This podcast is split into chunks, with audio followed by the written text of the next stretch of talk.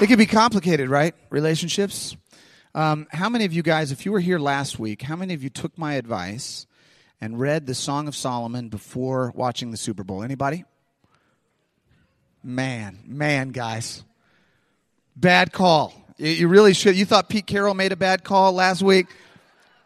I was trying to help you guys out. Um, so we dive into this important topic.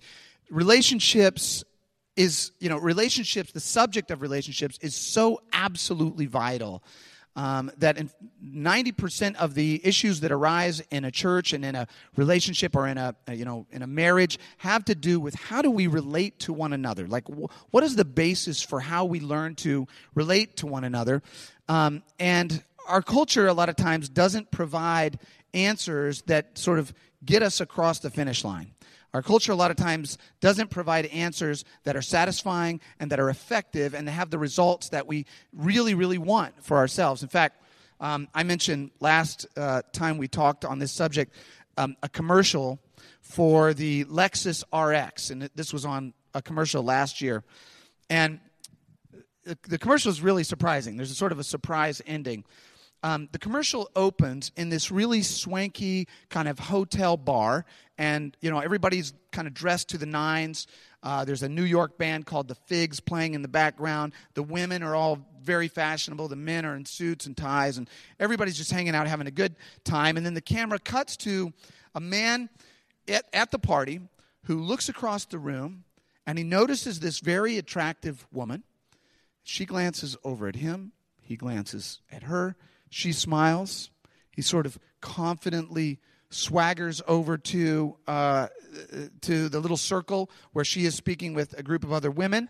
Uh, he comes in, he introduces himself, he's very smooth. Everybody's sort of talking now, cross talking, and he catches her eye and he sort of tosses his head as if to say, Let's get out of here, right? And so the two of them sort of stroll out of this bar, and then we cut to the exterior of the bar, and the man and the woman jump into the man's shiny new Lexus, which happens to be just sitting right outside the bar, um, perfectly located. And then they just drive through the city streets. They, they go to this diner and they're at this cool vintage diner and they're talking and he's cracking jokes and she's laughing. Then they're at a pool hall and like she sort of looks at him flirtatiously as she sinks the eight ball into the corner pocket. And then they end up at a carnival which is always a little strange to me because it's probably like two in, two in the morning at this point. But they're at a carnival and they're riding the carousel, and then he makes the move. He sort of swoops down, kisses her on the neck. Very romantic. Next shot, we're out at a, uh, a picturesque sort of bridge scene, and they're looking over the water. The lights are, you know, twinkling in the night sky. It's kind of cold out there. He puts his jacket over her. He pulls her tight. Romance is picking up here. Um, then, next shot, they pull up to her apartment and they're looking at each other and he's about to drop her off and then she gives him this nod like you know you can come in right? So then they bound up the, the stairs. I don't know where they are. They're over there. This is very shadowy. Oh they're there um, they uh, wrong apartment. Oh that would be bad.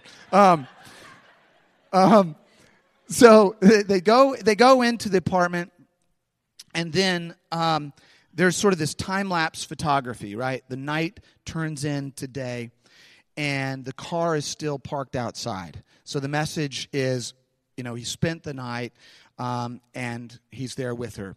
The camera then cuts inside. It pans up on the bed, and we find the man and the woman. They're sort of cuddled up next to each other in this warm embrace. All right, so so far there are no surprises in this commercial, right? This is kind of par for the course in terms of what we would expect from a contemporary American commercial right? A couple, they see each other, two people, strangers, they're attracted to each other, they have a few drinks, they have a few laughs, they end up, you know, having a, a, a one night stand, a tryst of some kind. But then here's the refreshing and surprising twist. As the couple are lying in bed in this commercial, it's the next morning, and then we see these two little children come bounding in the room, and they hop up on the bed with them, and we see from the interactions that this isn't a random hookup. This is actually a husband and wife, and they were out on a date the night before, and these are their children. And we go, oh, wow, that's so surprising, right? And, and the surprising part is that it's that surprising to us that we would that we would just totally be blown away by like a married couple going out, having some fun, shooting some pool, going on a date, coming home and having some intimacy and romance with one another. We're like, that seems bizarre, right? the scriptures describe marriage in this really powerful, beautiful, intimate way where, a, um, uh, you know, where a man and a woman, they come together. The, the image in the Hebrew Bible, in the, in, the, in the Old Testament, is it says that a man will leave his mother and father and he will cleave unto his wife and the two of them will become one flesh. And the image there, you know, in, in, in Hebrew is, is almost like the skin to a bone, right? They're, they're different, but they're so intricately related. They're sort of inextricably tied together.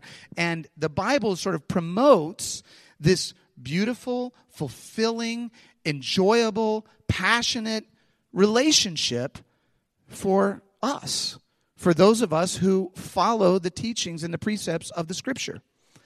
But our culture, I think largely, is very skeptical and very cynical and very suspicious of the teachings of the Bible. And, and we can't put that all on the culture and say, well, okay, it's all their fault, right?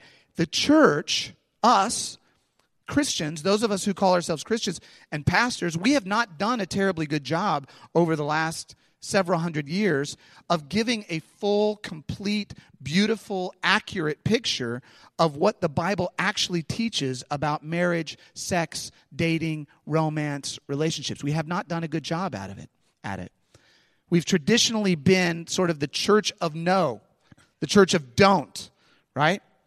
And so and so there are a lot of ideas and conceptions about the Bible that just are not accurate. And I'm going to give you just a few of those and see if you can relate to them. So, number one is that people, you'll often hear people say, look, the Bible is just really sexually repressive, right? The Bible is sexually repressive. It's all about guilt, it's all about shame, it's all about, you know, it's the great, you know, it's the great killjoy of literature. Uh, don't do this, don't do that.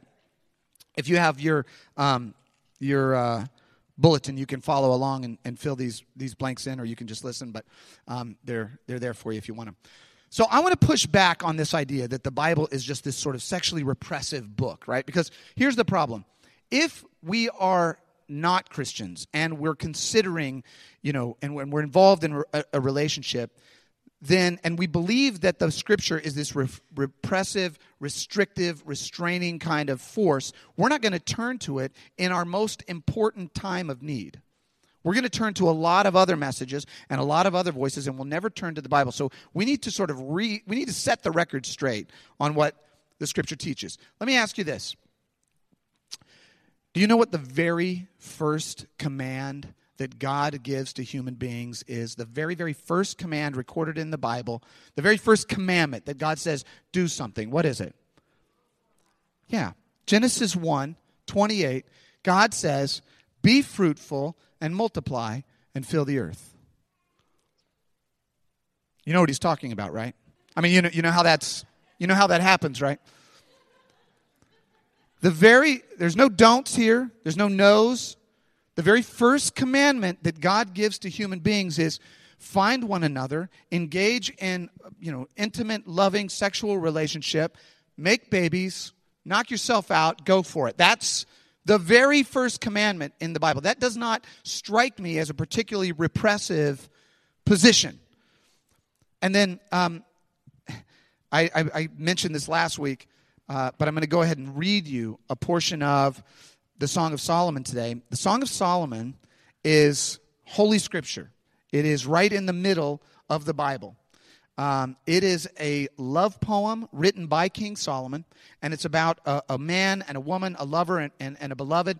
Uh, and the structure of the poem is sort of interesting because there's this guy who's the lover, and then he has this woman that is, and she's the beloved. And then there's this sort of chorus of women. They're called the Daughters of Jerusalem. And they're kind of on the sidelines going, go for it. You know, I mean, they're like sort of cheerleading on this couple in their romance. Um, so it's a fascinating, uh, it's a fascinating poem, and I think that the, the reason that I want to read this to you is I really, really, really want to convince you that the Bible is has got a, a, great expansive view of relationships and intimacy and sexuality. And that needs to be known. That needs to be understood. And then you can decide whether or not to accept its precepts and its principles, but you, you, you need to have the opportunity to accept them or not accept them with a fair and accurate picture of what they are. Does that make sense? All right. Okay, I'm just going to read you a, a portion of this Song of Solomon.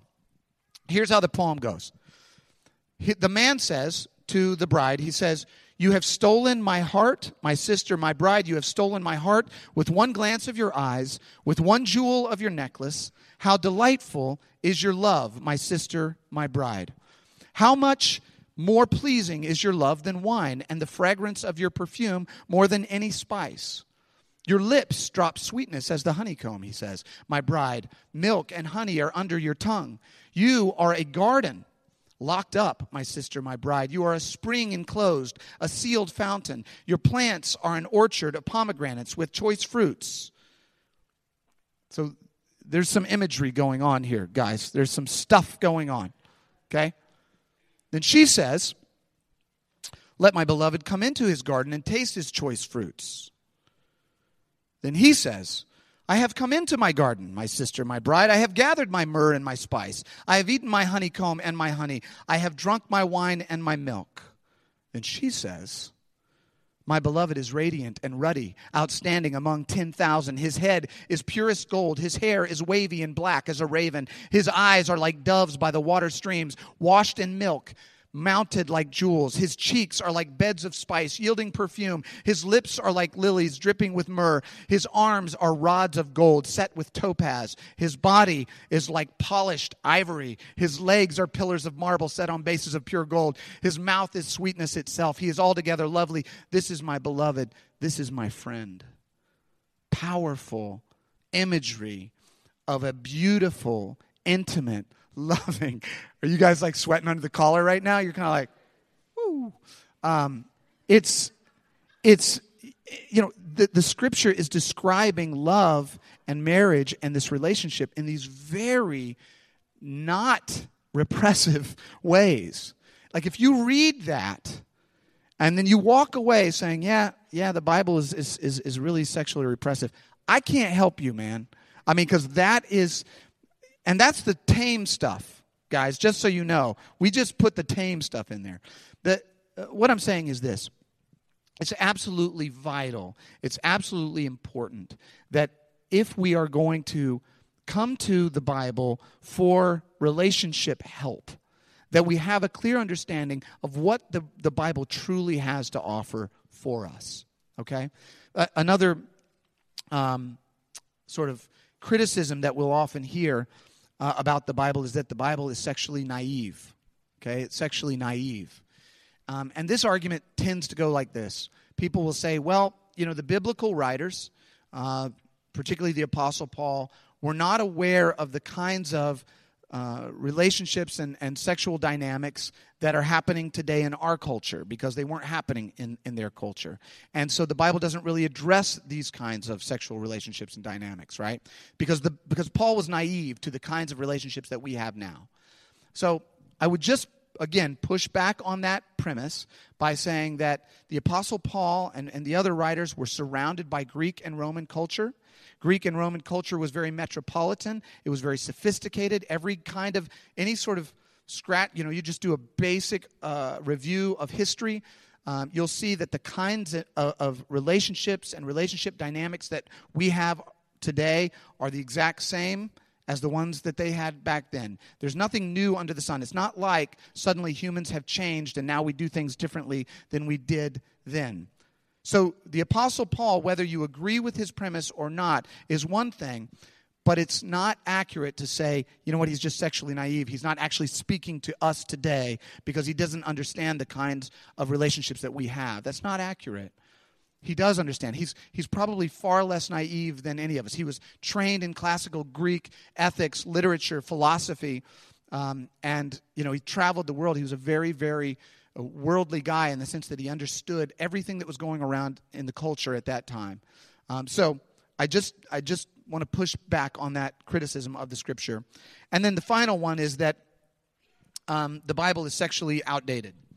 A lot of people will say, yeah, fine. You know, it, it, it had a lot of precepts, it had a lot of principles, it had a lot of, you know, ideas, but those were for a different time. The Bible is old, it's outdated. It was, you know, written 2,000 years ago. And this is, you know, this is, we're contemporary now. You know, we're modern, we're post modern, we're neo postmodern. We're like way down the path. And I would say this uh, if, if a person believes that uh, relationally, and emotionally and in terms of our sexual relationships that we have evolved and improved as a society i want to i want to i want to challenge that. Because i'm not sure in fact i'm not confident at all that we have improved beyond the new testament church when it comes to how we relate to one another right? I mean if you look at the statistics in our culture on divorce and rape and teen pregnancy and STDs and sexual assault and sexual abuse, it doesn't make a it doesn't provide evidence that we have somehow progressed far beyond what was happening in the first century church. It just doesn't I'm not compelled by that evidence. And the second part of that is that just because the scripture is old doesn't mean that it's not valid and important for us today. In fact, the age, the fact that it is as old as it is, and the fact that it continues to impact billions of people around the world today in positive ways, and it brings love and joy and hope into their lives, may be evidence that it actually has some merit and some value, and it should be considered by those who are critical of it. Because there's something powerful about a text that was written 2,000 years ago, and when you read it, you see yourself in it and it resonates with you and it reverberates with your heart. And when you follow its instructions, it transforms you and it changes you. There's something powerful about that. So I'd say all of that as a, as a preface to say if you are critical or cynical or skeptical or suspicious of the scripture's teaching on marriage, sex, dating, and relationships, then at least approach this with an open mind approach it with an open mind and say, well, maybe there's something here that could benefit me. If you know, if you're golden, if everything is perfect in your life, then you uh, you know you have no no no need for this, right? But if it's not, then I would urge you and challenge you open up your heart and like let's see if there's something in here that might be able to touch something in your life and make it just a little bit better. Is that fair? Is that fair? Okay. So I want to dive into some of the basic teachings on the scripture about these issues love, sex, marriage, dating, um, and relationships. And the first one is this the bedrock foundation for all human relationships, according to the scripture, is love. That is the bedrock foundation for all human relationships. There's a, there's a very large mountain that towers over the city of Cape Town, South Africa. And according to geologists, this mountain is one of the oldest and one of the strongest mountains on the planet. It's six times older than the Himalayas. It's five times older than the Rockies. Okay, scientists gauge this mountain uh, in the hundreds of millions of years old. Now, here's a picture of it. It's called Table Mountain. So, this is Cape Town, South Africa, and this mountain is right here. The thing about this mountain is it's made of absolutely pure, almost pure quartzite, which is a very hard mineral. And this mineral withstands every imaginable kind of erosion wind and rain and hail and sleet and snow. And over millions of years, the softer soils around this mountain have eroded and fallen away. And so now, this mountain that's made out of this very strong quartzite provides shelter and soil and flora and fauna to the city under its shadow. Why do I? What are we into geology now? So uh, where are you going? So the scripture describes love as the bedrock foundation for all human relationships. And when everything else falls away, when your strength and your wealth and your power and your when all of that falls away there's love and that is the basis for every human relationship on the planet in fact in that letter to the Corinthians that we started last week, the Apostle Paul says, If I speak with the tongues of men and of angels, but I don't have love, I'm nothing. I'm a resounding gong. I'm a clanging cymbal. If I have the gift of prophecy, if I can fathom all mysteries and all knowledge, if I have faith that can move mountains, but I don't have love, I'm nothing. If I give all that I possess to the poor and I surrender my body to the flames, but I don't have love, I gain nothing. In other words, Paul says everything minus love equals nothing. Your wealth, your health, your strength, your job, your career, your intelligence, your prestige, your influence, your spirituality, your prayers, your fasting, your biblical knowledge, none of it means anything if you don't have love. In fact, Jesus said that the one true great commandment is to love the Lord your God with all your heart, with all your soul, with all your strength, with all your mind, and to love your neighbor as yourself. This forms the basis for every dynamic, every situation, every relationship that we're in. And the kind of love that he's describing here is, is, is an agape love. And that, and that is that is the love that wills the good of the recipient, right? So it's, the, it, it's a love that, that exudes out of you. It's a condition of your being. And the way you address other people is that you're always willing their good. Okay? You're willing their good. That's what agape love is. That's the kind of love that God pours out to us and that we pour out horizontally to other people uh, when we're living in this sort of agape love. But the problem in our culture is that we sort of mix love with all these other dynamics, all of these other ideas. So in our culture, a lot of times, love and lust and intimacy and infatuation and desire and passion, they all become sort of mixed together, and it's hard to pull them apart and understand them uniquely and separately. In fact, a lot of times people will confuse sexual passion or sexual desire or sexual attraction for love and vice versa. And they'll say things like, I want to be able to love whoever I want, whenever I want, wherever I want. And what they really mean is, I want to be able to express my personal desires whenever I want, wherever I want, with whomever I want. And the problem with that approach is that it fails to account for the incredible power of sexual intimacy and what that brings into a relationship. So, when we express these kinds of uh, feelings and desires in our life, and we do that sort of uh, without without having them sort of directed in in, a, in, a, in one clear way, we can end up harming ourselves and harming others. But on the other hand, when we have it directed in the right way, then we bring joy to ourselves and to others. So let me give you just point number two, which is this passion, when rightly directed, will fuel your ultimate purpose. You guys tracking with me still? Everybody? Yeah.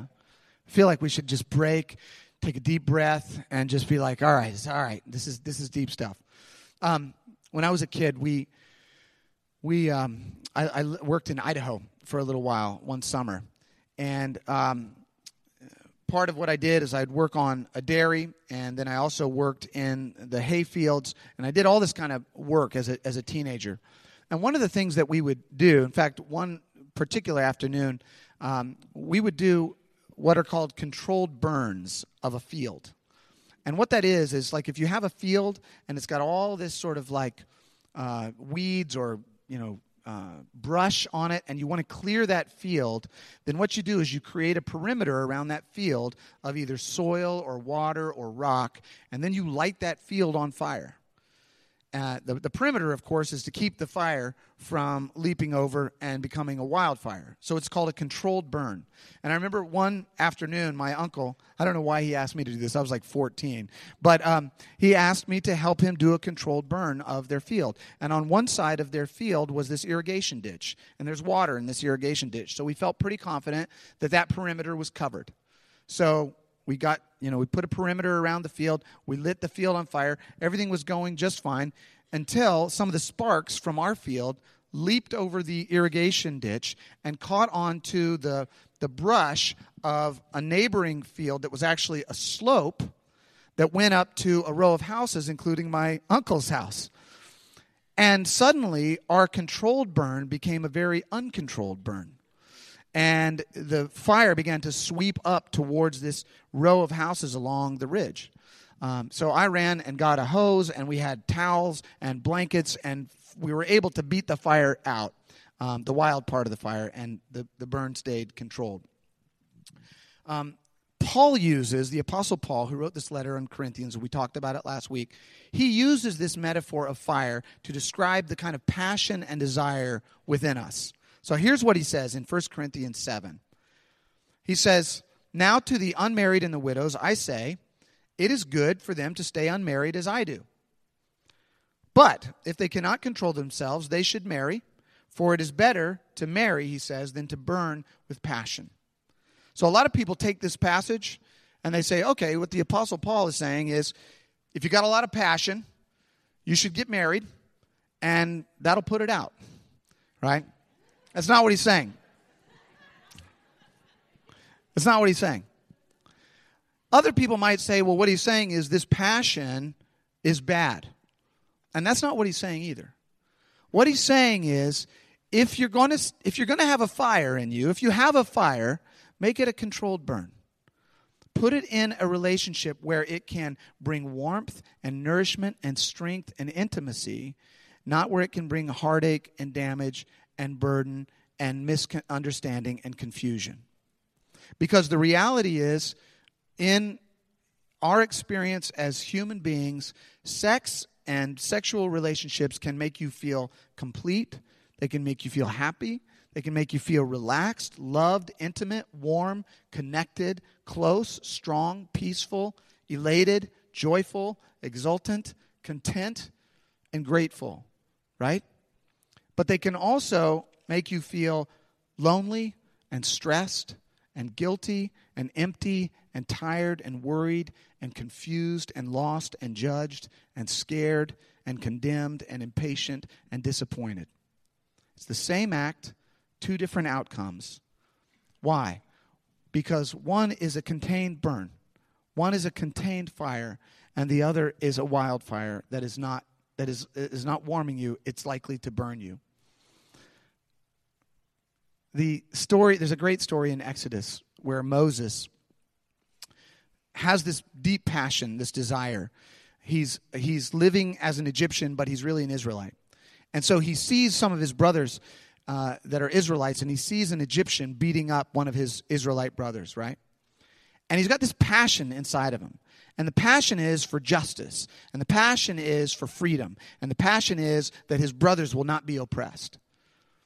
And in this moment, Moses is a young man Moses turns to the Egyptian who's beating the Israelite and he and he kills him. He kills him and he buries him under the sand because he just expressed this passion, this desire in a way that just was immediate for him. But what of course happened is that then he had to run because now he's on the hook for murder. And so he had to go out into the wilderness and he was out in the wilderness for 40 years by himself in the wilderness without able to address the uh, the issues that, that concerned him back in Egypt. Until one day, the scripture says that God spoke to him in a burning bush, and the, and, and, and the Lord said to him, The cry of the Israelites has reached me, and I have seen the way the Egyptians are oppressing them. So now go. I am sending you to Pharaoh to bring my people, the Israelites, out of Egypt. So the same thing is going on in this scripture. The same desire, the same passion is now being enacted in this moment as Moses had uh, 40 years earlier, right? But, but now he's doing it in accordance with the principles and the precepts of God. He's not doing it just out of an, uh, out of an uncontrolled burn. Do you understand how I'm pulling that analogy together? Are you tracking with me? Amen. Um, if you can trust God with your passions and your desires, if you can wait on Him, if you can trust Him with that his ways are above your ways, if you can trust him that his plans for you are better than your plans for yourself, if you can seek to rightly direct your desires and your passions in life to see God's principles fulfilled, you will see God's purpose in your life in a more beautiful and powerful way than you could have ever, ever had it happen on your own. Number three is that your identity is not based on your desires, but on Christ's deliverance. And I'm going to wrap this up with just a couple quick points here.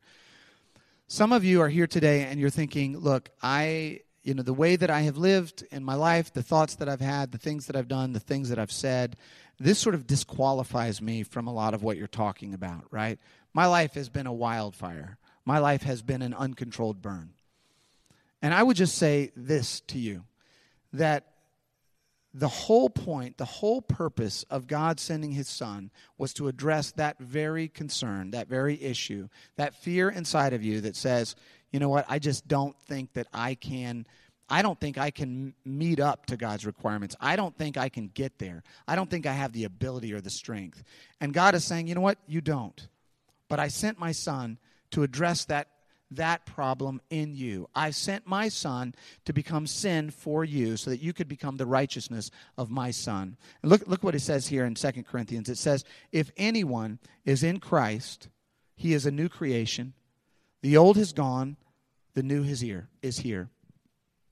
He's saying, it doesn't matter where you've been, doesn't matter what you've done, doesn't matter where what you've said, the experiences that you've had. Christ has come to be here for you and to exchange your sin for his righteousness. He's come to make you into something brand new. Not to just sort of upgrade you, but to transform you, to completely put away the old and to give you a brand new life. That is the joy of the gospel. That is the reality of the gospel. That is the truth of God's grace in a nutshell, is that it's not about what you have done, it's about what he did for you. He's come to save you. He loves you. He's come to redeem you. He's come to put you on a path that will bring to you that true joy, that true love, that true peace, and that true fulfillment that He actually has for each and every one of us. Amen? You're not defined by your desires. You're not marked by your mistakes. You're not stuck with your sins. You're not imprisoned by your past. God's come to free you. And then this is the last one, and I'm going to close with this.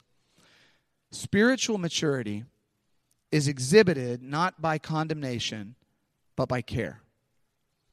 Now, this point is for those who have been a Christian for a while. And this sort of stuff that I'm talking about may seem kind of remote to you. Like, well, you know, you've, you've been tracking along as a Christian for a long time. You've mastered some of the principles and the precepts that we're talking about. You've, you know, you've sort of lived this out. And the tendency then can be to forget that other people are struggling and that you sort of can come off in a very sort of condemning way. And I just want to say that I am deeply, deeply grateful to be a part of a congregation where the, those of you, those of us that have been Christians for a while, exhibit our Christianity, and you exhibit your Christianity in a way that is open and accepting and caring and loving and seeking to encourage and seeking to build, not seeking to destroy and distance and throw away. Because that happens all too often sometimes in churches, is that we forget that the whole thing, the whole point of us being here is to love, is to experience the love of God that transforms our life and to share that love with others so that God may transform their lives. And listen uh, to um, uh, the scripture here in Galatians. It says, Brothers and sisters, if someone is caught in a sin, you who live by the Spirit should restore that person gently. It said, Carry each other's burdens, and in this way you will fulfill the law of Christ. And what is the law of Christ? It's, no, it's point number one. Love God with all your heart, soul, mind, and strength, and love your neighbor as yourself. How do we do that? When people are fallen, when people are broken, when people are screwing up, when people's lives are jacked up and things are messed up and they're troubled and they're struggling and they don't know what to do, we come alongside of them, we help pick them up, and we gently walk them back down the path. That's what we do as a church. That's who we are. That's our identity. That's what Christians do. So I want to say this to anyone here today that's struggling to understand and figure out this whole relationship thing. That is, we want you here. If you are struggling today, you're trying to figure out what do I do with love and desire and passion and sex and how do I do all this? We want you here. right? You don't have to get all straightened up and cleaned up to come into this place. We want you here. We want to love you. We want to encourage you. We want to nourish you. We want to put our arms around you and help you walk down the path that God has for you to bring true joy, true peace, and true fulfillment into your life. Amen. Amen. Turn to the ne- turn to the person next to you and just say, "I'm wanted here." Some of you are totally shocked by that. You're loved here. You really are. When I um last story, when I was in Arizona, there was a there was a point I was a prosecutor, um, and one of the kinds of issues that I would regularly prosecute would be um, domestic assault cases, uh, and I would be in charge of um, prosecuting the you know the perpetrator. And the very hardest thing about prosecuting those cases was convincing the victims who were suffering and who were struggling and who were being beaten and who were being harmed in all kinds of ways. The hardest part about my job was to compel them or to convince them to open up to those of us who were there for them. We had victims advocates, we had you know counselors, we had people trained to help walk them through that process. Um, and it was mostly women that we represented and and the hardest part of the job was to convince them to come forward and to walk through this process with them with us because time after time uh, they would turn back to the one who caused them the greatest pain. They would turn back to the ones who were victimizing them and harming them. And i think a lot of times in our own lives you know we're experiencing guilt or shame or we're not doing things that we know we, are doing things that we know aren't right or we're not doing things uh, that we should be doing. And rather than coming to a source that brings great joy and great peace and great truth and great fulfillment and great transformation in our lives we sometimes turn around and run back to that very thing that brings us pain and harm and guilt and shame so i want to just say to you this is a place for you this is a, a, welcoming place for anyone who is struggling in any way. We want you to be here. We want to put our arms around you. We want to love you. We want to take you down the path that God has for you. Amen. Amen. Amen. Let's bow our heads. Some of you today are sitting here and, you know, maybe something that was said resonates with you and perhaps you're you wouldn't consider yourself a believer. You're sort of you've thought about it, you're not sure, uh, and you're not, you're sort of wondering whether or not uh, this is for you, I want to encourage you to open your heart today when we pray in just a minute. Just open your heart and say, God, I need you. Um, I want to invite you in. And some of you today, you know, maybe you were raised as a Christian uh, and you've been, you know, you, you, you gave your heart to the Lord at some point, but for years you've sort of been doing your own thing and, and, and, you know you haven't you haven't really committed your heart. You haven't really surrendered your life to god. And when i pray in just a moment i want to invite you to just reopen your heart and just say lord i want to i want to accept you in. I want to experience you. I want to I, I want to experience the love and fulfillment that you have for me and then for those of you who are dyed in the wool christians you're committed you love god you're believers I want to just urge you that when we pray to open your heart and say, God, how can I be a source of hope and love and encouragement and inspiration to those who are coming along behind me, those who are not as mature, those who are still struggling in ways that I no longer struggle? I want to invite you to pray that prayer. Heavenly Father, we come to you today with open hearts.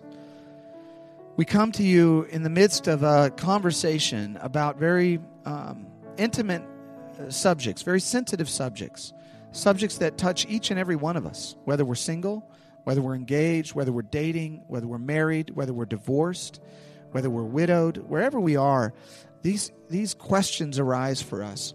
How do we live out a life that really does bring true joy and true fulfillment and really does bring honor and glory to you? How do we do that? And so, God, we ask that you give each and every single one of us wisdom and grace Open our hearts, Lord God, and give us the wisdom and grace to experience you in powerful, true, and meaningful ways. We ask, Lord God, that you would let your Holy Spirit rest in each person's life here today, and that they would be transformed by your love, that they would be transformed by your grace, and that they would experience a fresh and a new love and encouragement from you. That those who are struggling in shame and guilt and depression and uncertainty and confusion, that their darkness would be lifted today, and that they would see the glorious light of your love. Father, we pray all of this in Jesus' name. Amen. Amen. Um,